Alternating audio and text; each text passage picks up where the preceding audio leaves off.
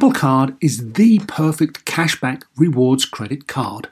You earn up to 3% daily cash on every purchase every day. That's 3% on your favorite products at Apple, 2% on all other Apple Card with Apple Pay purchases, and 1% on anything you buy with your titanium Apple Card or virtual card number. Visit apple.co slash card calculator to see how much you can earn. Apple Card, issued by Goldman Sachs Bank USA Salt Lake City branch, subject to credit approval. Terms apply. When it comes to your finances, go for the credit card that's always there for you. With 24 7 US based live customer service from Discover, everyone has the option to talk to a real person anytime, day or night. Yep, that means no more waiting for quote normal business hours just to get a hold of someone. Real service from real people whenever you need it. Get the customer service you deserve with Discover. Limitations apply. See terms at discover.com slash credit card. Welcome to Star Talk, your place in the universe where science and pop culture collide. Star Talk begins right now. This is Star Talk. I'm your host, Neil deGrasse Tyson, your personal astrophysicist. And today we're going to feature an exclusive conversation with a fellow astrophysicist of mine. Ooh. Ooh, well, we'll introduce him in just a moment, but let me get Chuck out of the way here. Chuck. Hey, yes, No, get Chuck out No, of the no, sorry. I How many times have I heard that in my I, I didn't mean it that way. It just Now I just feel like I'm at Thanksgiving dinner. it just came out that way. nah, I got it. Yeah, all right. So, who we have with us today Yes. is Hakeem It's a good Olu- Olusei. I think I pronounced that right. Olusei. Guy, Did I get that right, Hakeem? everywhere but in Nigeria. That means I didn't get it right. Well, because the name is a statement, they demand it be stated like a statement. Oluseyi. so then how? Oluseyi. Yeah, oh, Oluseyi. oh, you got to get in it. Okay, let me hear you it. say the whole name. Hakeem Muata Oluseyi. So you got to get in it. Okay. Olusei. Yeah, in Nigeria right. only. They they Uh, Right. they let me know. okay. And not, right. All right, all right. I didn't know. Like, yeah, they, they don't care in Wakanda. they don't In- care. in Wakanda, no. It, Yeah. They Yeah, no big English in. Wakanda, apparently. Right. Yes. so you are a fellow astrophysicist, and I don't think we've met before. So uh, that's actually a good sign. That means um, that means there are enough black people who do astrophysics that it's possible that two of As you them don't know each might other. have never met. Well, well, But- well, it turns out that very briefly in 2002 at the American Uh-oh. Astronomical Society meeting, we did meet. I was standing in an empty poster hall monitoring the SNAP posters, the supernova acceleration probe, right? Which, you know, Okay. came WFIRST, which is now named after a brilliant woman. Uh, and so what happens is you walk up, and I'm like, who is this black astrophysicist? I don't know. And I turned and looked around and saw your badge, and I had just, you know, I was looking at who are the other black astrophysicists in the world. And I just discovered you, and I'm like, oh, Neil Tyson. And you're like, hi, how are you? I was fresh back from Silicon Valley. I kid you not. That was my first stop. Okay. Wow. All right. Okay. Good. So we did our Yes. world lines. Did So okay, so here's the thing. Um, you met Neil. He just has never met you. That's right. That's right. Yeah. yeah. Uh, until now. Until now. All right. Yeah. So we got That's this. hilarious. Yeah, we got this. So Hakeem, you came out with a book. I did. A book. Let me get the title straight here. A Quantum Life. Damn, you don't waste any time just putting it mm-hmm. right out. Quantum Life. Uh, my unlikely journey from the street to the stars. Mm-hmm. We'll get to that in a minute, but I just want to get the rest of your resume out here. So we've got you as uh, an affiliated professor at George Mason University. Is that right? sir. Okay. Cool. And you, you, George are Mason. president elect of the National Society of Black Physicists. That's correct. All right. And you used to uh, be a space education lead at NASA Mhm. and a chief science officer at Discovery Communications. Yes. This is like not only Discovery Channel, but like 10 other channels that they control, probably other stuff too. Is that right? Well, it mostly focus, those three focus on Science Channel, Discovery, and Animal Planet. We're sort of the science uh, realm of Discovery Communications. Gotcha. So Yeah. if they got any science wrong, they send the letters to you. Is that what Absolutely. is that Absolutely. Yes. and but uh, what intrigues me here is you're also an inventor, Yes. and you've got 11 patents. Yes, sir. Wow. E- 11 patents. What's your favorite invention that you have made? You know what? It's the one that I can brag and say it's in all your chips. And it's not because it's that amazing. It's just It's because I, guacamole is in I my work. chips. I work That's for what I- the, not those chips, computer chips. But you know, I worked at a large Silicon Valley company that puts chips in all your computers. So if you develop a technology, but basically, my work um, has made it more efficient and also helped with Moore's law to keep progressing. Oh, cool. Okay, all right, So all you right. can So, keep- so keep this is part of your. I mean, I'm calling you an astrophysicist, but as you list the rest of the stuff you've done, that gets us back to the subtitle of your book, "My Unlikely Journey from the Street to the Stars." Now, now here's what I want to know: uh, Is this book one of these? I was a poor black child. is it one of those kind of stories? You know is, is what? that what's Not happening in here? really. Man, it is not because It really isn't. Yeah, it isn't because my story is so unique and it's so epic that the reason why I wrote the book in the first Well, place. we'll decide whether it's epic. So don't you be putting that on your own stuff. We'll be the That's judge. what they okay, told me. Yeah, you know, I'm here discovering, and everybody keeps telling me, "Oh man, you got to write a book. You got to write a book because my life story is so crazy." You know how you meet somebody and they throw out Yeah. something, you're like, "Holy crap! What what haven't you done? What haven't you been through?" Right? That was my life, and so I th- thought, And you actually obeyed them and decided to write this up. Okay, all right. So, all right, so, Yeah. so if it's not, I It's was worth- it's a story child, worth- If it's not it's a that, story what is it? worth What- telling. yeah, yeah. It's a story it's a worth telling? worth telling. It's a story worth. That's right. I, I, I got to tell you the truth. So I, you know, Lindsay sent me a copy of the book. Lindsay, uh, one of our producers, yes, Uh-huh. one of our senior producers. producers, yeah. A couple nights ago, and I only had time for that night to read it that because I knew what my schedule was, and I got through about uh, at this about 250, 275 pages of the book, uh, and that's how good it was. I was reading it as homework because I just wanted to be prepared. But I ended up reading it for enjoyment, which is why I read 275 pages in one sitting. Okay, now Lindsay didn't send me the book, so you should run the damn interview. I know she did it. oh no! No, I'll send you I'll the book. bumble through it. I will no, I will fumble through this, and then Chuck, you come in and make it better as I mess it up. Okay? no, no so, worries. Yeah. So tell me, so so so where are you born? That's right. So I lived in some like historic communities. I was born in New Orleans, and my home community is New Orleans East. My father is from rural Mississippi, so I spent half of my you know pre 18 life there. But also, I have a foothold in South Central Los Angeles. Man, okay. Yeah. Where he has a bunch of cousins who are actually uh, Crips, Yeah. or were they the Bloods? OGs. No, they were Crips. OG They Crips. And they started. Crips, yeah, they were OGs, banks yeah. You know, Yeah. murders and went to prison for a couple of decades. And These are you people you hung out with. Absolutely. Yeah, man, Oh, I've hung out okay. with everybody. Like, you know, and that's Yeah. the thing about uh, the current life, uh, you know, the current moment, because in science, we have this sort of conflict. You know, on the one hand, if somebody makes a mistake, let's cancel them. But on the other hand, yo, let's go into the prisons. Let's deal with the, um, you know, the people that are incarcerated and help them up through education Right. and science. Right, right. So, you know, I, I believe in redemption. And because so many Mhm. people in my life I've seen be redeemed. Well, I'm going to push back on you, Hakeem, Yeah. just a little bit.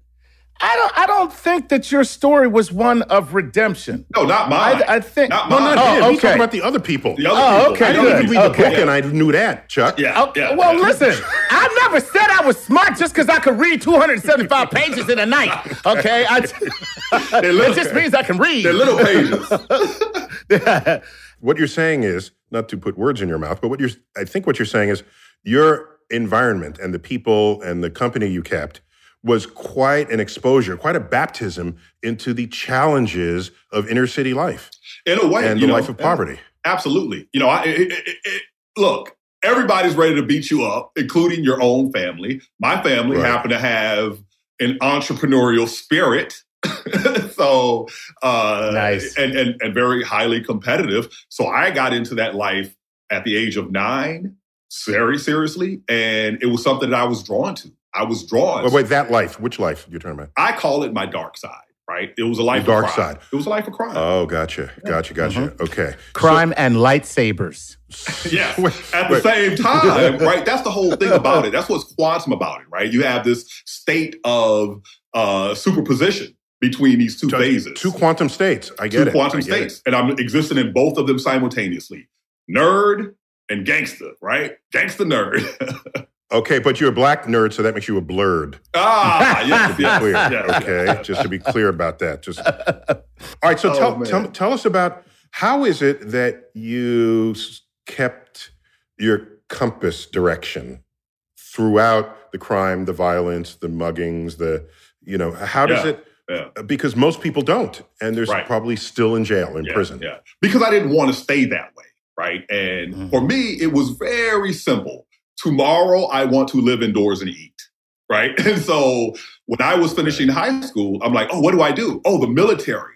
So I joined the military. Then I get out of the military, and at that point, I'm aimless. And some friends convinced me to go to college. So now in college, you know, you have your dorm paid for by your your financial plan, which for me, you know, one of the things people have been talking to me about all my life is this free education we get. That missed me somehow. so with my Okay, student loans, right. I was able to pay for my tuition, housing, food, but then college was coming to an end and I had no idea what to do. And luckily, a woman named Cynthia McIntyre, Claude Pooh, and Aya Coot Box showed up on campus and said, Hey, we have this thing we're starting called the National Conference of Black Physics Students. So let me tell you why, uh, how you can become a physicist, which I really didn't see as my career. I became a physics major because physics is what was easy to me. And the reason why it was easy is because I fell in love with Albert Einstein when I was 10 years old and just studied it. But even before that, I fell in love with logic problems, right? And, and so I would solve all these logic problems. So even though I was like grossly undereducated by the time I graduated high school,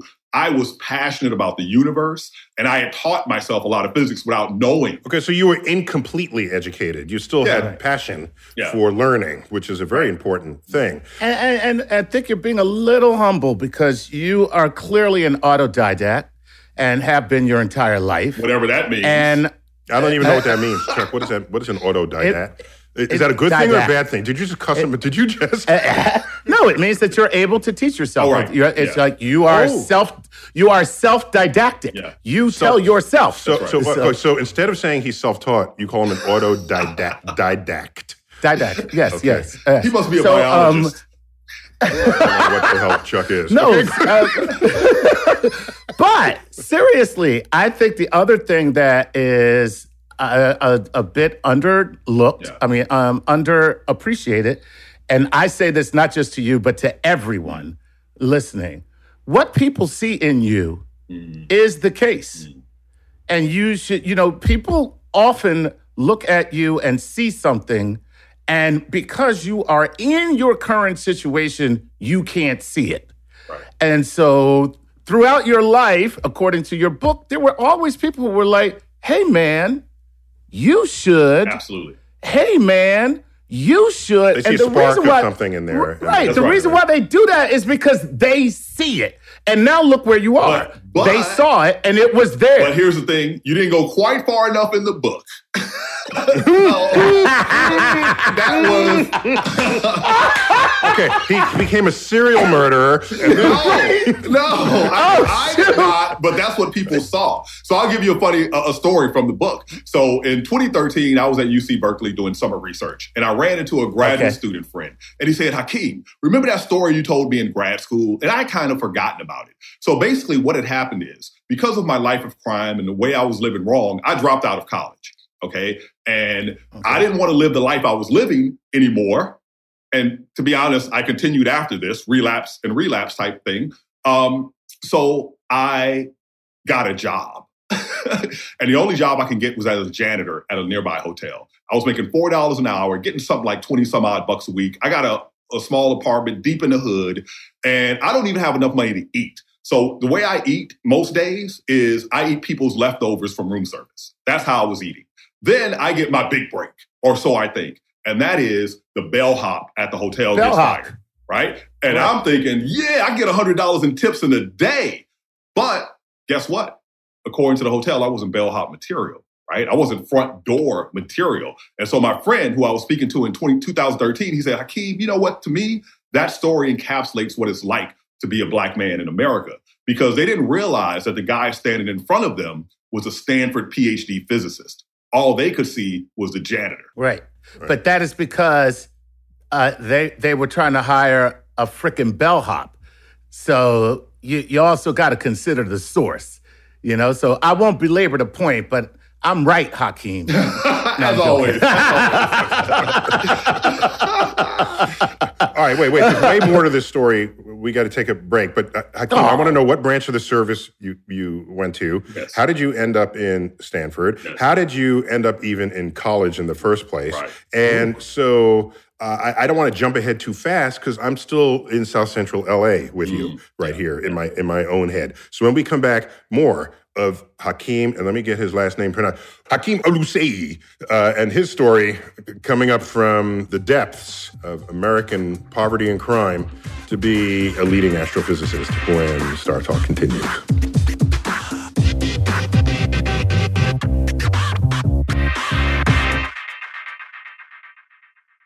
Working moms have way too many to-dos. Switch to H&R Block and have an expert do your taxes for you. Block guarantees 100% accuracy and your max refund or your money back. And with their no surprise guarantee, you'll always know the price of your tax prep before you begin. You can even meet with a tax pro in a block office or online from home. So take a breath, moms. This tax season, it's better with Block. Make an appointment at hrblock.com. All tax situations are different. Not everyone gets a refund. Limitations apply. Description of benefits and details at hrblock.com slash guarantees. You know what shouldn't feel like rocket science? Planning a vacation your whole crew will love. With Carnival Cruise Line, it's all up to you. You can kick back or dive right into the fun. Paddleboard in the crystal clear waters of one of Carnival's exclusive destinations, Half Moon Cay in the Bahamas. Take an ATV ride through the jungle or just relax on white sandy Caribbean beaches. The fun continues on ship. From a ride on Bolt roller coaster to a moment of pure bliss at the Cloud9 Spa. Kick off the evening with a craft cocktail at any of Carnival's dazzling bars and lounges and take your pick of restaurants from surf and turf to family style Italian. Then settle in for an evening of live entertainment. Whatever your vibe is, you'll come home with plenty of stories to tell. So pack those bags, be sure to leave room for a few unforgettable memories because no one does fun like Carnival Book your dream vacation at carnival.com. Ships registry, the Bahamas, and Panama. Whether you're a family vacation traveler, business tripper, or long weekend adventurer, Choice Hotels has a stay for any you. And that's good because there are a lot of me's. Choice Hotels has over 7,400 locations and 22 brands, including Comfort Hotels, Radisson Hotels, and Cambria Hotels. Get the best value for your money when you book with Choice Hotels. Cambria Hotels feature locally inspired hotel bars with specialty cocktails and downtown locations in the center of it all. Hey, that's me. Radisson Hotels have flexible workspaces to get the most of your business travel and on site restaurants. That's me too. And at Comfort Hotels, you'll enjoy free hot breakfast with fresh waffles, great pools for the entire family, and spacious rooms. Hey, that's me too. I guess I'm just going to have to stay at all of them.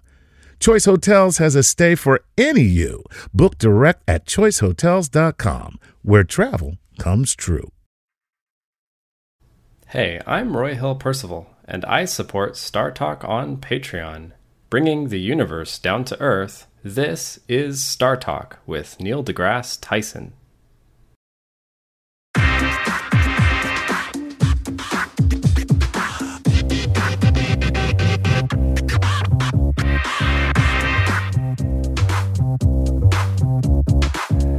Uh, we're back with an exclusive interview with Hakeem Oluseyi, who is a fellow astrophysicist. Mike first time really officially meeting the guy. And apparently, Chuck got a copy of the book before this interview because he wrote a memoir, and Chuck read the book, and I, don't, I haven't even seen the book. So, Chuck, I think I should just go to, you know, go have lunch now, and you finish the interview. No, because I'm hungry too. So. okay, so it's my a, a quantum life, uh, my unlikely journey from the street to the stars, and in a, quanta are sort of states of existence of particles, and if you apply that to your life, um, uh, you told us in the first segment that you were this sort of street kid, but you were also this nerd and the two generally don't have bridges between them and when you don't they're separate quantum states mm, but they right. coexist in the same body mm-hmm. so it's a superposition of these two quantum states if we're going to run with the physics of it but so so it. at what point did you say maybe I, i'll go to the military was that to to to try to bring some order to your life and get a hot meal every day? No, just like many other things, I had no direction. And someone came along and said, Hey, how about you try this? So what happened is at our high school, now let me tell you about my high school. I grew up in Heidelberg High School in Jasper County, Mississippi, all black. A mile and a half down the road, Heidelberg Academy, all white, right? And so we were all told to go to the cafeteria. Wait, wait, wait. It can't have just been a mile and a half down the road. There had to have been like railroad tracks or something or nothing, freeway. Nothing like that. No, no. Oh, you could actually just walk from. Oh, yeah. Oh, yeah. Okay. They made it especially cruel. they were like, we're not even going to put any railroad tracks. you're not even across the tracks. Right. We're on the same you can look, road. You're going to be able to look right down the street and see what you're missing. okay. Yeah, yeah, yeah. Yeah. And, right. and what was the question? That, oh, no, yeah. sorry, sorry. So, just how did uh, how did you land in oh. the armed services, and which which yeah. branch was it? Yeah, so I was in the U.S. Navy. So it was a very mm-hmm. lucky thing for me. What happened was we were all ushered into the cafeteria, and we were given the Armed Services Vocational Aptitude Battery exam, and I would kill all standardized exams, everything but the math. And so, so what happened was a few weeks later, I get called to the principal's office, which was not an uncommon occurrence. But when I got there, he blew me away with what he said. He asked me, he said, What are you doing after high school? And I said, uh, I'm gonna go to college. And he goes, Because I knew that's what you're supposed to do. And he said, How are you gonna pay for it? And I said, Well, I'm a good musician, I'm a good student, I'll get a scholarship. And he's like, Let me introduce you to someone. He takes me into his inner office, and in there, in his dress whites, is Senior Chief Gage, the Navy recruiter. He stands up, looks me in the eye, puts out his hand, and goes, Hi, look, the most I can offer you is $20,000 a year. This is 1983. When he said that number, my mother's voice went off in my head because I remember her bragging about my brother in law earning $15,000 one year. And this guy just offered me 20? Was that twenty thousand dollars a year after you get out for you then to spend on college? Is that no, no, no, no, no, no, Money is this is be this is full time Navy career, right? So I joined the Navy oh, thinking that was going to be my career your, forever. Uh, he, he, they were going to put him in the nuclear program. Yeah. He was going to go nuke. Yeah. Passed the nuke test, but then my recruiter was like, "Dude, you're so amazing. You know what? I think I can get you in the academy." But he had never done the process, so it was too late. But he did find this program designed to take enlisted people and convert them to officers. But it was people from backgrounds that were undereducated. So they gave you a year of education. And they had two math classes the regular math class and the remedial math class. Now, we have a Facebook group for all of us that were in this Boost 85, 86 class. They think it's hilarious that they were in the regular class and the astrophysicist to be was in the remedial class, right? Uh, but in that remedial class, we were taken from arithmetic through calculus in one year. Before arriving, I never heard the word calculus in my life. I okay. did. I, luckily, I didn't get kicked out until I completed the algebra portion. okay, so so uh, just to recap, so this this standardized exam you took, you did really well on all parts except the math part, and you did so poorly on the math part, but so well on the other part that they said they brought you in the back office but then they put you in the remedial math class. Is that did I get that right? It's similar-ish to that. You you had to take a, a, placement exam, and that's what landed me in the in the remedial class. I got it. Okay, all right. mm-hmm. So then you became a fast study, and mm-hmm. just, you pick it up, and yep. then you go to the Navy. Yep. And did and what do they do with you in the Navy? Oh man! So I started off in a nuclear program, and then I transferred to this program called Boost, and it's run by the Marines. And man, do they kick? Do the Marine? do Marines kick your butt? So I, my discipline level. So you know, growing But up, just to in- remind people, the Marines are actually a branch of the Navy, in case anybody Navy. needed to remember that. Oh, really? But also, there, there, there are two kinds of nukes. There's the nuclear submarines, which is just an Yeah. energy source, and then the nuclear weapons. So, which of those were you nuclear assigned submarines. And yes, Submarine, And in right. fact, I had befriended a former nuclear submarine captain, and I would sit around with him talking about his. Uh, he's retired and became an instructor at Boost, and I would, you know, just love to hear his war story. So I thought I was going to be the captain of my sub someday. Wow. So, but then you had to, you couldn't serve because you had a skin condition and you can't be. Yeah. Is that the deal? Absolutely. So you know how it is. If you don't have health, health insurance, you don't go to the doctor. So I had had this horrible skin condition my entire life, and I got diagnosed for it uh, properly for the first time in the Navy. And they were like, "Oh, sorry, you can't be in the Navy with this because it impacts your readiness." It really was horrific, I must say. And I didn't get proper treatment until almost a decade later when I was in graduate school. Wait, wait. So this is like a some kind of psoriasis or something? What, Uh, what- it's does atopic have dermatitis. It's an incredibly severe case of atopic dermatitis. Like if you seen me in my youth, I, I, I'd scratched so much. I was hairless and I was several shades darker for breaking all the melanocytes or whatever they're called in my skin. Uh, yeah, it was a it was a mess, man, and I was in pain 100 percent of the time. Of course, my torso. Yeah. Wow. Okay. So that's all right. Damn. You know, you should write a book.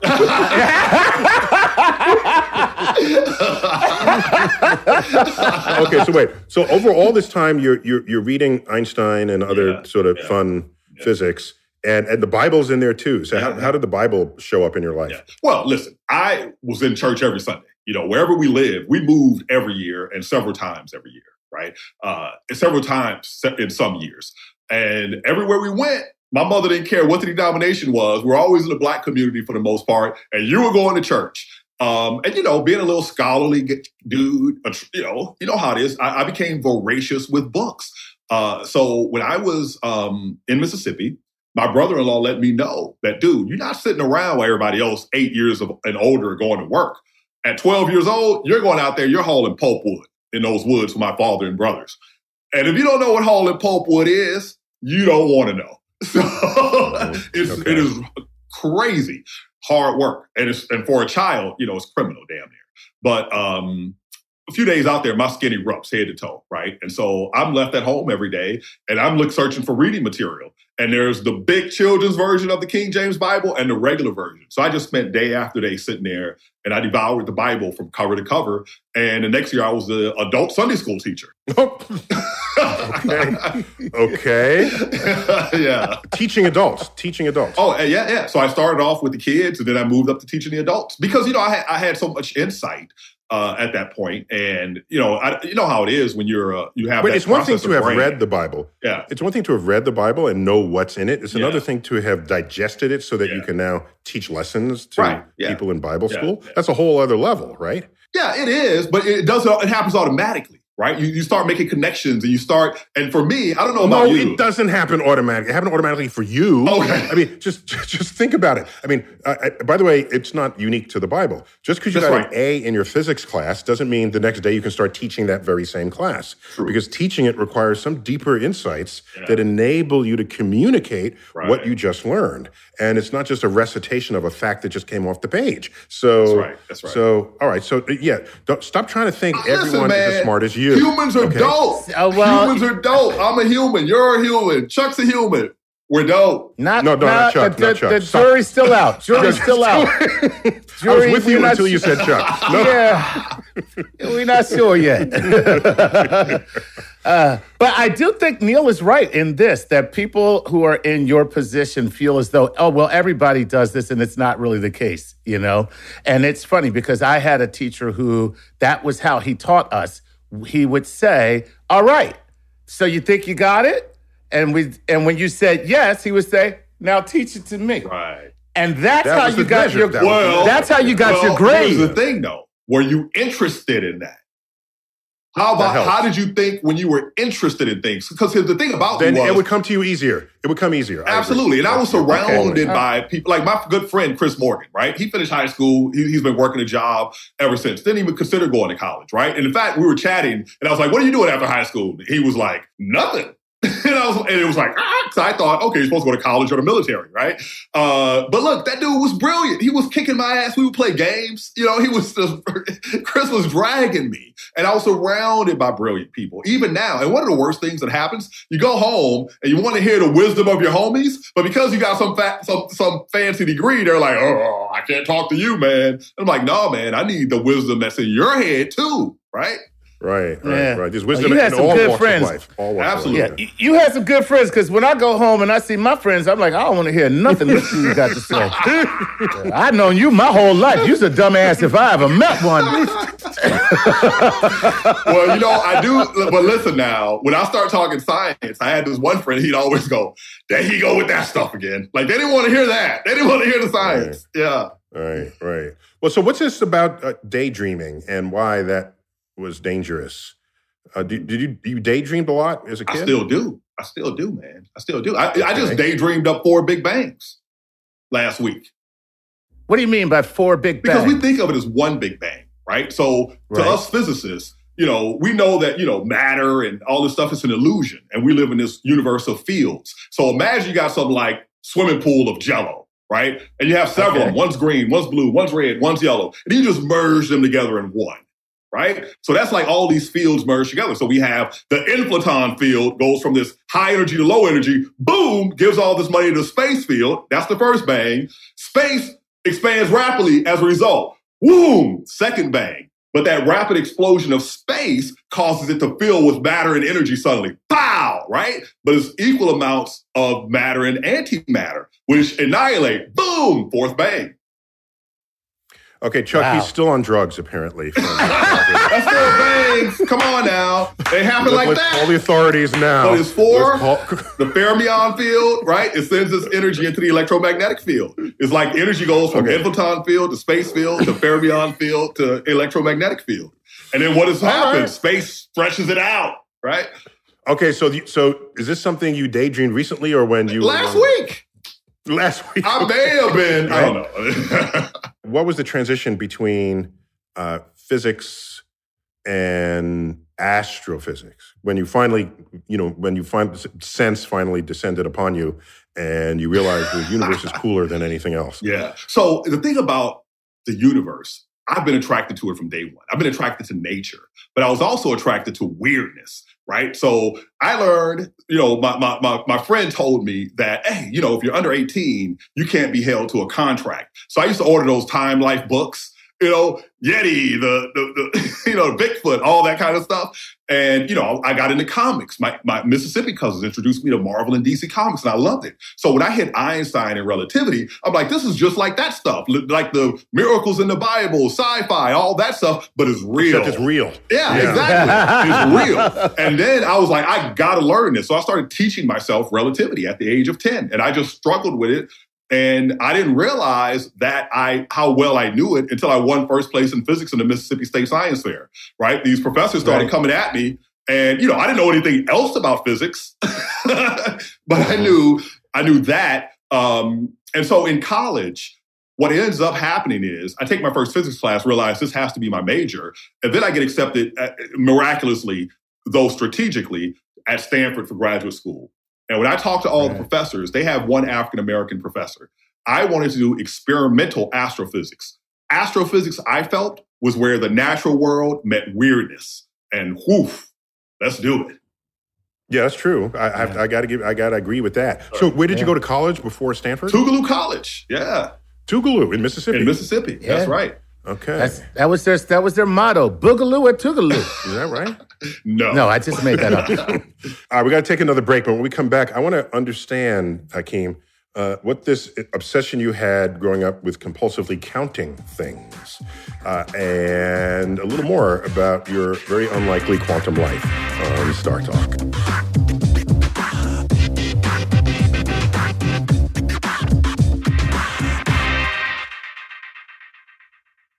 eBay Motors is here for the ride. You saw the potential, And through some elbow grease, fresh installs, and a whole lot of love, you transformed 100,000 miles and a body full of rust into a drive entirely its own. With over 122 million parts for your number one ride or die, you can make sure your ride stays running smoothly. Brake kits, LED headlights, exhaust kits, turbochargers, bumpers, whatever your baby needs, eBay Motors has it. And with eBay Guaranteed Fit, it's guaranteed to fit your ride the first time, every time, or your money back. Plus, at these prices, you're burning rubber, not cash. Keep your ride or die alive at ebaymotors.com. Eligible items only, exclusions apply. I'm Roman Mars, host of 99% Invisible. I'm excited to be teaming up with Lexus GX and SiriusXM on some very special 99PI episodes. We're heading to some of the cities in the US that have special meaning for me and exploring the ways that these cities marry form and function. To learn more about the Lexus GX and SiriusXM and Lexus vehicles, visit lexus.com slash GX and SiriusXM.com slash Lexus Trial. The all new Lexus GX. Live up to it. Check out the 99% Invisible feed now and listen to these special episodes. This episode is brought to you by Progressive, where drivers who save by switching save nearly $750 on average. Plus, auto customers qualify for an average of seven discounts. Quote now at progressive.com to see if you could save.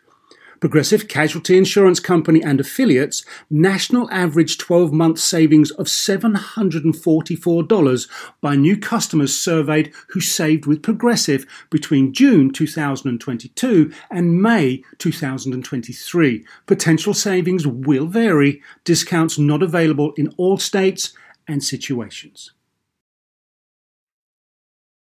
Time to shout out our Patreon patrons Emily Rivera, Jocelyn Salias, and Nicholas Early. Guys, how would we do the show without you? Well, the truth is, we wouldn't do it as well. And for those of you listening who would like your very own Patreon shout out, please go to patreon.com slash startalkradio and support us.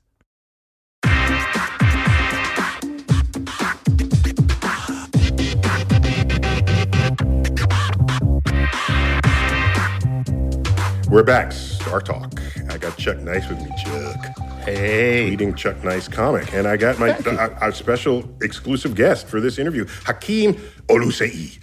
And ha- Hakeem, uh, you're on social media? I am. Yes, I am. So what do we call you? How do we find you on Twitter? If you put Hakeem Oluseyi in Twitter, that is my handle there. And no one else has that Twitter name. it I- I'm wasn't betting. taken. Yes. Yeah, yeah. O L U S E Y I. Again, there's a Facebook page as well, I presume. There is. I'm not there as much. I, I suck in that way. Uh, I, Okay. I will. and, so I and have any something. TikTok or No, but I do have Instagram, and I have my first Instagram. initial, middle initial, H M Oluseyi. H M Oluseyi. Yes. Okay. All right. Thanks for that for the, that info. So uh, we learned from your profile that you you counted things as a child, and I still do. obsessively, compulsively. And I still do. and is that a good thing or a bad thing? Well, I went to see a psychologist because I thought it was a problem because my eyes divert to count things in the room around me, right? And so if you're doing business negotiations, you should be looking the person in the eye. Are you counting like objects or any kind of objects Patterns. in the same category? Patterns. Like behind you, there is a picture frame. I like particular is. numbers like 10s and 20s. So every frame is an easy 20. So my mind will do it over and over as I'm talking to you, just like I have been doing the entire time we have been talking. So each inner corner is 2 4. The outer corners are 6 8. The inner and Wait, wait. Pay attention to me. What? I'm showing Me. you 2, 4, Pay- 6, pay 8, 10, attention to 12, me. 14, 16, 18, 20. You just do it over and over and over and over and over. I just can't stop it. I don't know what's going on. Okay. Yeah. All right, that is that's a little weird. That's a Oh, you want to hear even weird. weirder? When I go Yeah. up and down stairs, not only do I have to count them, I have to count them in such a way that when I go down them, my left foot lands at the bottom and lands on the number one. And when I go up them, my right foot must land at the top and land on the number 100, which means I have to guess what number and what foot to start on at the beginning of the stairs. And you So and, and you be counting by fives or sevens or tens? no, I mean no, just just ones, just by ones, just by ones. But I No, no, am no, so good sta- at it. But you Yeah. wait, wait, wait. Your stairs you might not have hundred steps. So Yeah, how's this suppose work? No, 10 below stairs. below 20, I'm nailing it. If it's 10 stairs, I got it. it. Boom. It's just, I don't know what it is about my mind, but it's like, bloop, bloop, bloop. Oh, it's up to 100 is how you would be like, like engaging this. for example, if I see 17 stairs or whatever, I have to start on my right foot on number 84 at the bottom and then go 85, 86, 7, 8, 8, 8. So when I get to the top, my foot lands To on 100. 100. Yeah, Oh, yeah, yeah. And I'm okay. so Yeah, good at that's- it. It's nuts. Okay. See, I, we have that in common. I have to land on a prime number, which is why I always take the elevator. okay, so so Hakeem, I, Yes, you know, do, do I even dare share this with you? So when I was a kid, Mm. I thought of all the numbers that were just living in my head, Mm. and I decided to write down every single number that had any meaning or significance to me at one sitting. Are you done yet? no, at the, no, at the time, ju- just at the, Yeah, but still, that could take you forever. But so I wrote down every Mm. zip code that had any meaning to me. I wrote down every phone number, seven digit phone number that had any meaning, every street address, every uh, the digits of pi. Uh, I also happen to know the fifth root of 100 to 12 decimal places. That's down there. Oh my God. And so it's a whole page Yeah. just filled with numbers. Yeah, yeah. And but it, I, I don't I didn't view that as as compulsive. It was just how many numbers am I carrying with me, and is that necessary? Right. it was, Yeah. I think it was more of a practical exercise. Yeah, yeah. And then I st- st- stepped back and looked at it, and I said, "That's I think that's a lot of numbers."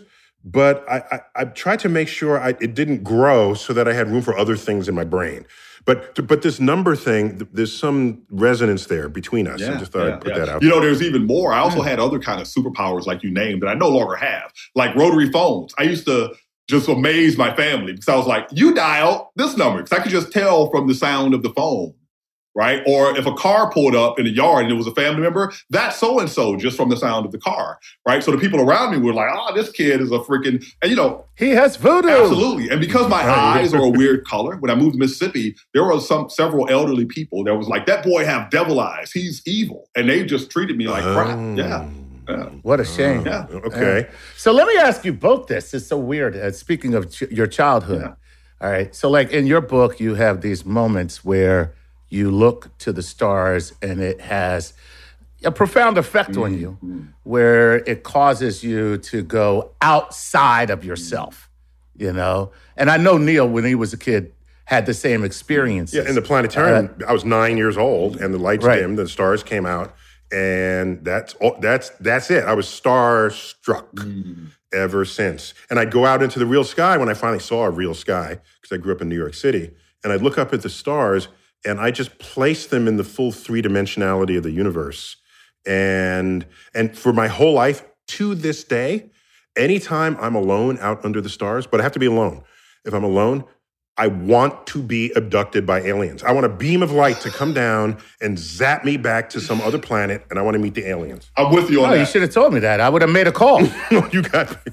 Is there something now, with all of your experience, exposure, and knowledge of the universe, is there something now that gives you that same experience Yes. In your work, in your work, or in your admiration of the universe, or anything that puts you in that same wonder of, I see the night sky in 3D. oh my out-of-body God kind of Yeah. experience. out of body kind of mm-hmm. like this this is why i'm this is why i'm here like Well, oh, you know- yeah, what is is there something now that Absolutely. happens Sometimes you have these insights, right? That that aren't really insights, but just like, oh, that's really interesting. So for me, data does it. And so the data that did that for me a year ago was a visualization created from Sloan Digital Sky Survey data done by Lawrence Berkeley Laboratory. So we say things like, oh, there's 2 million or 2 trillion galaxies in the observable universe. And we show these slices of the universe. But when you see a 3D representation, you can look around the universe, you see what the galaxies are. Just to be clear, Yeah. when you project the full 3D universe on paper, you take slices through it. These are Right. the slices you're referring to. When you go to a full visual 3D representation, no longer are slices necessary. Absolutely. Right, just want to clarify Yeah, that. yeah. Go on. now is that the is that the baryon oscillating stereo Woo, you Cockpit heard a lot of spectrum- stuff. well, no, Survey? no, this is, Is this that is it? before that. So, boss, this is yeah, before this that is the, the okay you know, this this is the precursor to that basically in a way, yes. Okay. Sloan Digital Sky Survey. Um, but so here's what I thought Okay, about. but this is not your imagination. No, it it's is. actually in 3D. It's actually in 3D, but it triggered my Yeah. imagination because what do we do when we teach Uh-huh. students astronomy? In order for them to understand the universe, we say, well, you know, things like this, analogies. The universe is the basic building block. Uh, the, the galaxy is the basic building block of the universe, in much the same way that the cell is the basic building block of your body. And I thought to myself, well, you know what? Let me take that to a to the limit. Let me take that seriously. So what if I shrank myself down so small that the size of a human cell in re- in respect to me is like the size of a galaxy with respect to me now, right? So that's like 20 orders of magnitude for the nerds out there. So I did that. Now I was like, what if I then study the universe from that perspective? So say I'm in an elephant and I'm like, oh, I see these types of galaxies. They're spirals. They behave this way. They're structured this way. Oh, I see these. They're ellipticals. They behave this way. They orient themselves this way. Now, let me do the same thing in my analogy. I'm in an elephant. Oh, I see a nerve cell. These things behave this way. They distribute this way. Blood cells, bone cells, muscle cells. Do you have any freaking idea what an elephant is? From Okay, this- so, so what you're saying is uh, so okay. Interesting. So you you are um, who's the woman who drives the bus that can go any size and shape? the magic school you, bus. You, you, you're on the magic school bus at all times. journey. At all times. At all times.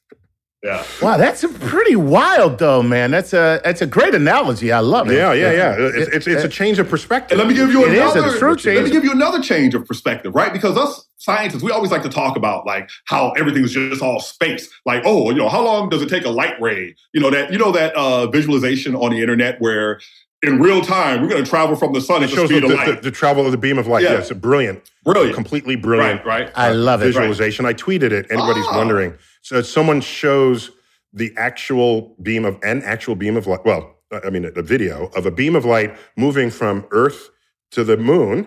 And it takes about one and a half seconds. So you see it take one and a half seconds. Yeah. Then you see a beam of light go from like from the sun to the earth. That takes eight minutes and 20 seconds. So you wait there for the eight minutes Yeah. and 20 seconds. Yeah, so, crazy. and watch, you say, damn, that light is slow. Right, right, yeah, yeah, yeah, exactly, exactly. yeah.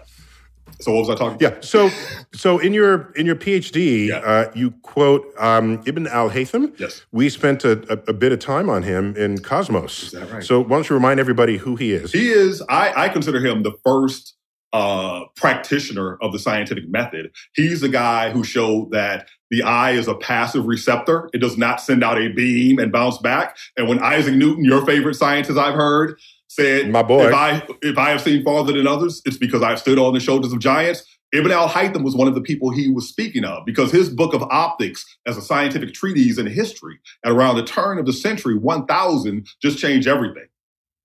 Right. So this is in the golden age of Islam. That's right. Back between like 800 and 1100 uh, AD. So, so there's a quote here, which is it's the, it's it's got it all in it. You, will you allow me to read it? If Please, sir. your permission. I- please. You know everyone Okay. loves to hear you, Uh, your voice. Okay, so just a reminder: Ibn al-Haytham was a mathematician and astronomer, and and basically credited with the first formulation of the scientific method, which would take probably another 600 years to become widespread use. But he landed there first. And if learning the truth is the scientist's goal, then he must make himself an enemy of all that he reads.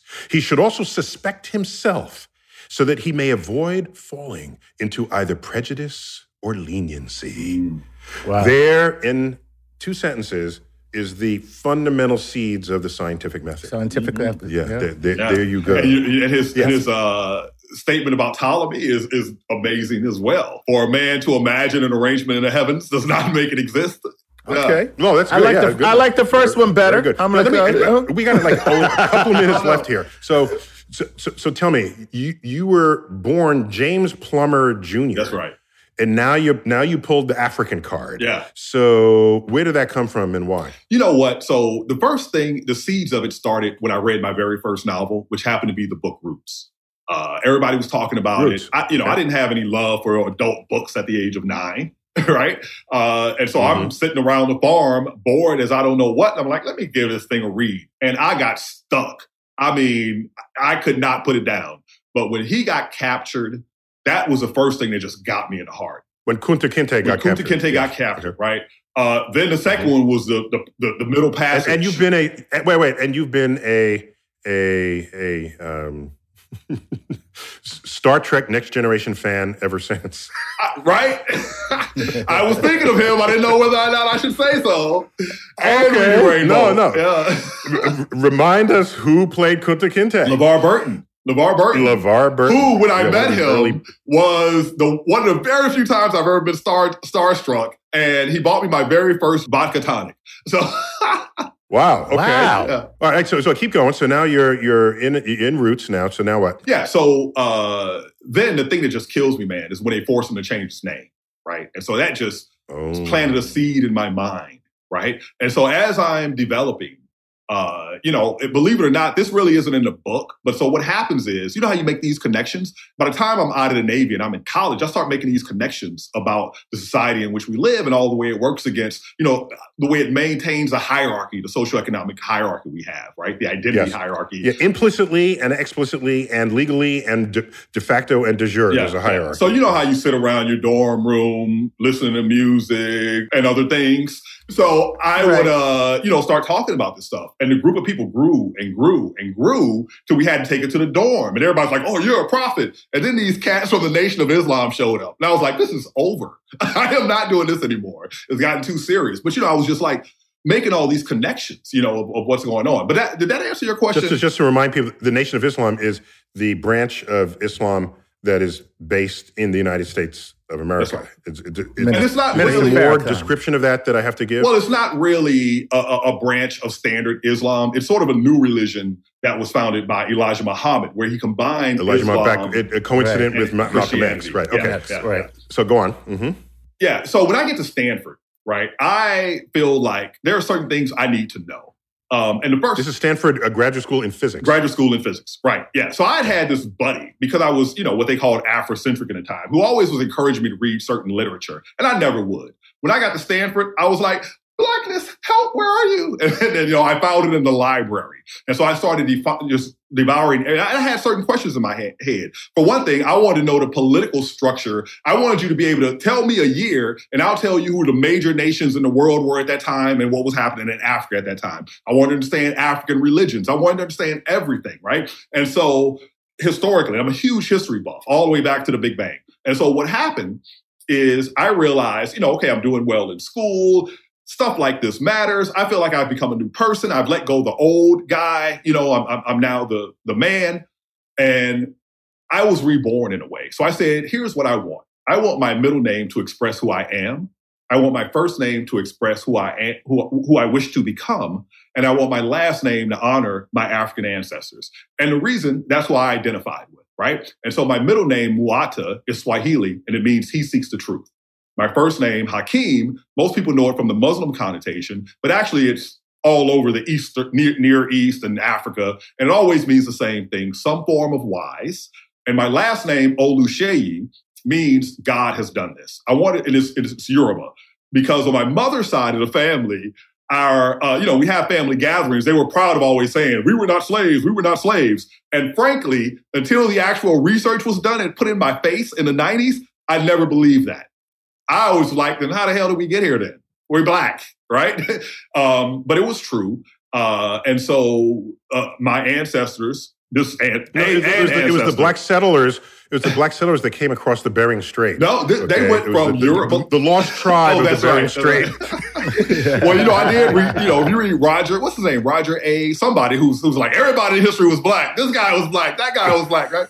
Beethoven's black. So um what was I saying? So so uh Oluseyi, they they came from he came from Yoruba land, went to France, went to Santo Domingo, had a son, my great grand great great grandfather, and then moved to uh, New Orleans, where so this is my great great great grandfather, and my mother's Okay. great great grandfather. Right? Yeah, yeah. So so All right, so, this was Yoruba an land, important yeah, rebirth. here. Absolutely. This is this. Yeah. yeah. This is a, so you yeah. are. a See new now, I thought you changed your name because when you went to Stanford and your book, none of the white people would help you with your projects, and you after you had helped them, and so you like, you know what? I'm gonna make these people as uncomfortable as possible. See- see- yeah, my name is Hakeem now. Okay. no, it wasn't that. That was I, I did do that in my early years. I was in one of the few research groups that had a stereo in there, and they were known for that being so cool. They have a stereo in the student offices. Dude, one day I went on there. I put on Ice Cube, America's Most, followed by Ice Cube, kill at will, followed by Ice Cube death certificate. but later, I learned that we are all And then individuals. put, send him back to jail at that point. but you know, I learned that we're all individuals. So I don't even say white people, black people like that anymore because you know I, I'll tell people I'm lucky. I've been abused by white cops and black cops. I've been held at gunpoint by black thugs and white thugs. You know, I, I realize that you know there is a identity hierarchy in our country, right? And, and one of the things that happens is you leave America and you have this sense of, whoo, right? Because you don't feel it anymore. You don't feel that oppression anymore. Right. It's a weight lifted. It's It's, a an- weight it's a fascinating phenomenon. Yeah, exactly. It's- Yeah, I don't have that. I don't have that problem. I look down on everyone. so well, you know what? So one of the psychological games I play, like if I'm draw, go, going across, driving across a part of the country where it's worse than others, is I pretend I'm in another country because then I don't know what your assumptions and thoughts are, right? I don't know what your mores are in your countries, so I'm free. Yeah, but they'll let you know real fast. You're absolutely right. Hey, I, I'll tell you a funny story like that. When I was in Berkeley, I see you ain't you ain't from round here now, are you, from boy? these parts. Listen, listen, Uh-huh, when, when I came back to astronomy, I was at UC Berkeley. And among the group of people I was in, we saw Perlmutter in those cats. And, and, and, and what they, you know, my blackness for the first time wasn't this issue. So I was sitting in a talk and I was like, oh my God, I forgot I was black. Right. And then right, right, right. I left that position and became a professor in Northern Alabama. And they were like, oh, no, no, no, no, no, no, no. You're black.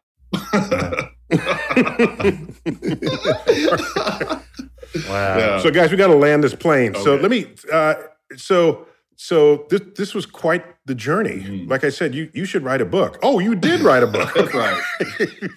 a Quantum Life: My Unlikely Journey from the Streets to the Stars, and it's published in the the Random House group, right? Uh, who is it? Penguin? Ran- Yeah, uh, it who's is. the It's on the Ballantine imprint on Penguin Random House. the Ballantine imprint. It's out It's this out year. this year. Yeah.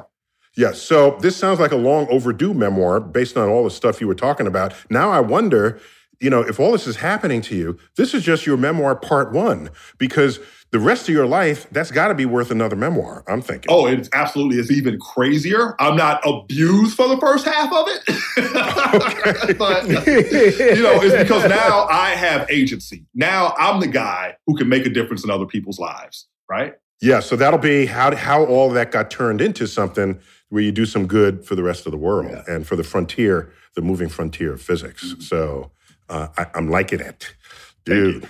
Yeah, listen, Nice. thanks for being a guest on Star Thanks Talk. And will you invite us to the uh, the the Hollywood premiere of the biopic on your life? Yeah, because you know they're going to make. They got to make this into a. Oh, movie. I guess you haven't heard. I guess you haven't heard. So we have oh, not. So uh, after I got the book deal, I went to Hollywood. I met with several production companies. My last meeting was with a man named Chadwick Boseman and his partner Logan Coles, um, and he took this on.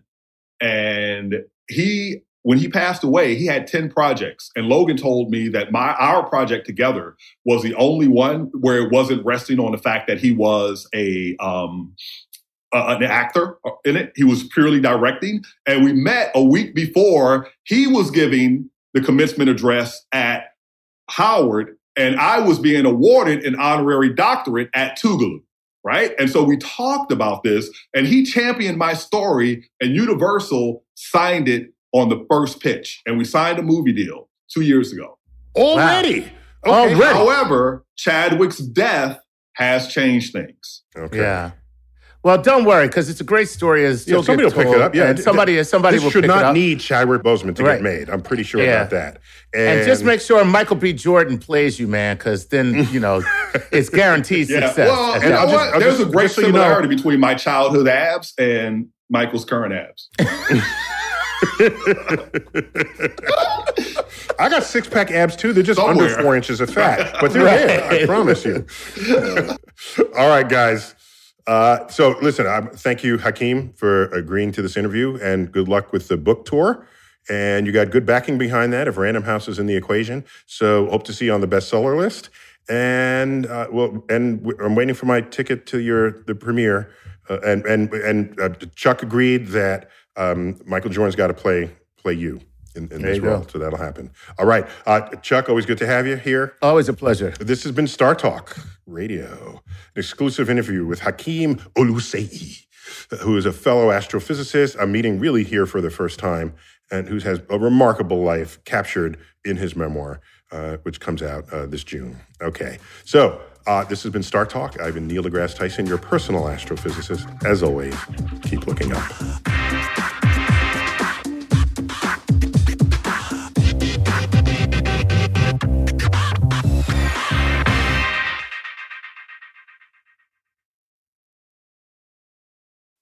I'm Roman Mars, host of 99% Invisible. I'm excited to be teaming up with Lexus GX and SiriusXM on some very special 99PI episodes. We're heading to some of the cities in the US that have special meaning for me and exploring the ways that these cities marry form and function. To learn more about the Lexus GX and SiriusXM and Lexus vehicles, visit lexus.com slash GX and SiriusXM.com slash Lexus Trial. The all new Lexus GX. Live up to it. Check out the 99% Invisible feed now and listen to these special episodes. Shopify is the global commerce platform that helps you sell at every stage of your business. With the internet's best converting checkout, 36% better on average compared to other leading commerce platforms, Shopify helps you turn browsers into buyers. In fact, Shopify powers 10% of all e-commerce in the US. Sign up for a $1 per month trial period at shopify.com slash podcast free. All lowercase, shopify.com slash podcast free, shopify.com slash podcast free.